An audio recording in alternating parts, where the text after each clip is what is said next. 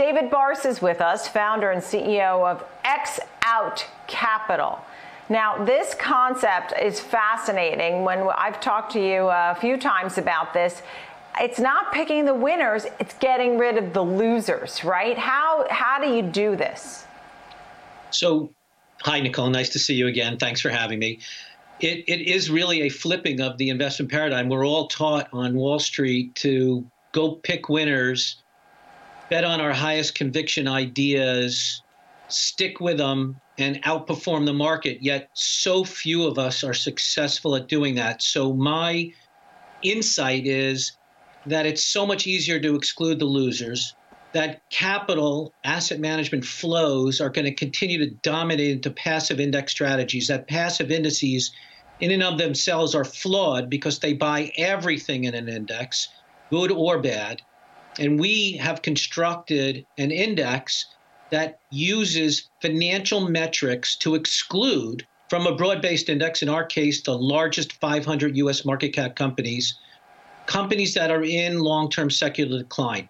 So we eliminate them. The consequence is we end up owning 250 of the remaining names that score well in our metric system that we use, and we get X out, which turns out to have, in its first 15 months of, of existence, outperformed a broad-based market large cap index like the S&P 500 by over 14%. Is it the S&P 500 that you're using when you say you're you're xing out the bottom half?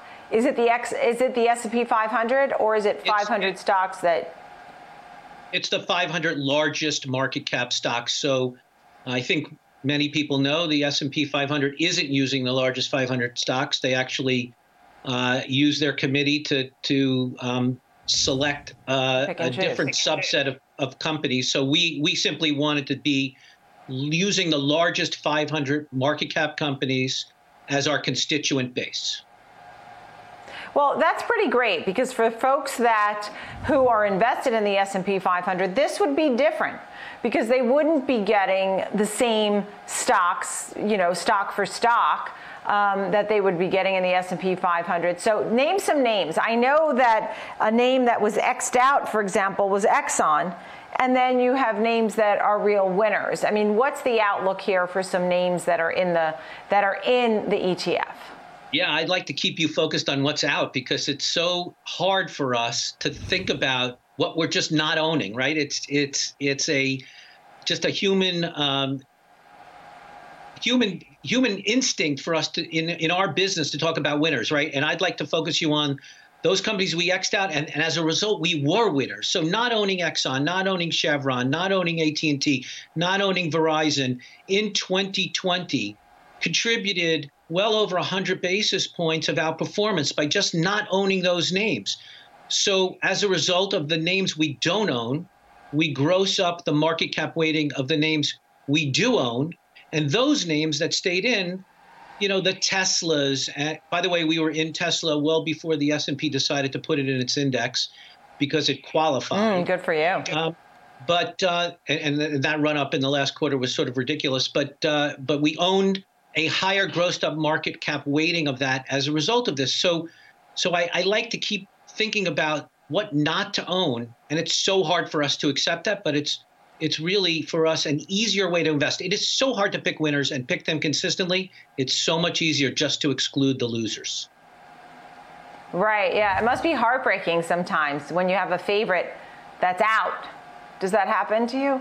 Yeah, I mean, look what's going on right now. I mean, I would say uh, the day that uh, Pfizer announced that they were going to get the approval of the vaccine, you saw sort of a rotation in the market.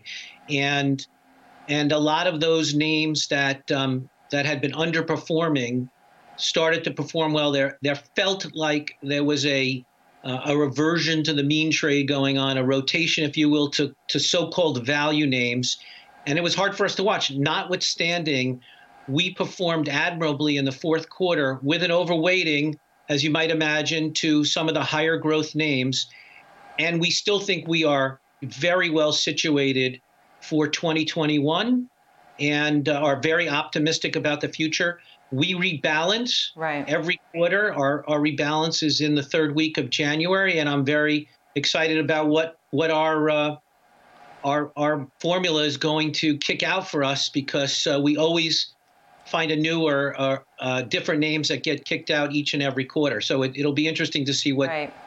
what comes. Right. Okay. So rebalancing every quarter, uh, very exciting, David. Really, it is. And uh, I know you beat the S and P regularly by using this formula. So I hope you and your team have continued success doing this. X out is the ETF. It's the stocks you don't want are out, and only the good ones are kept in.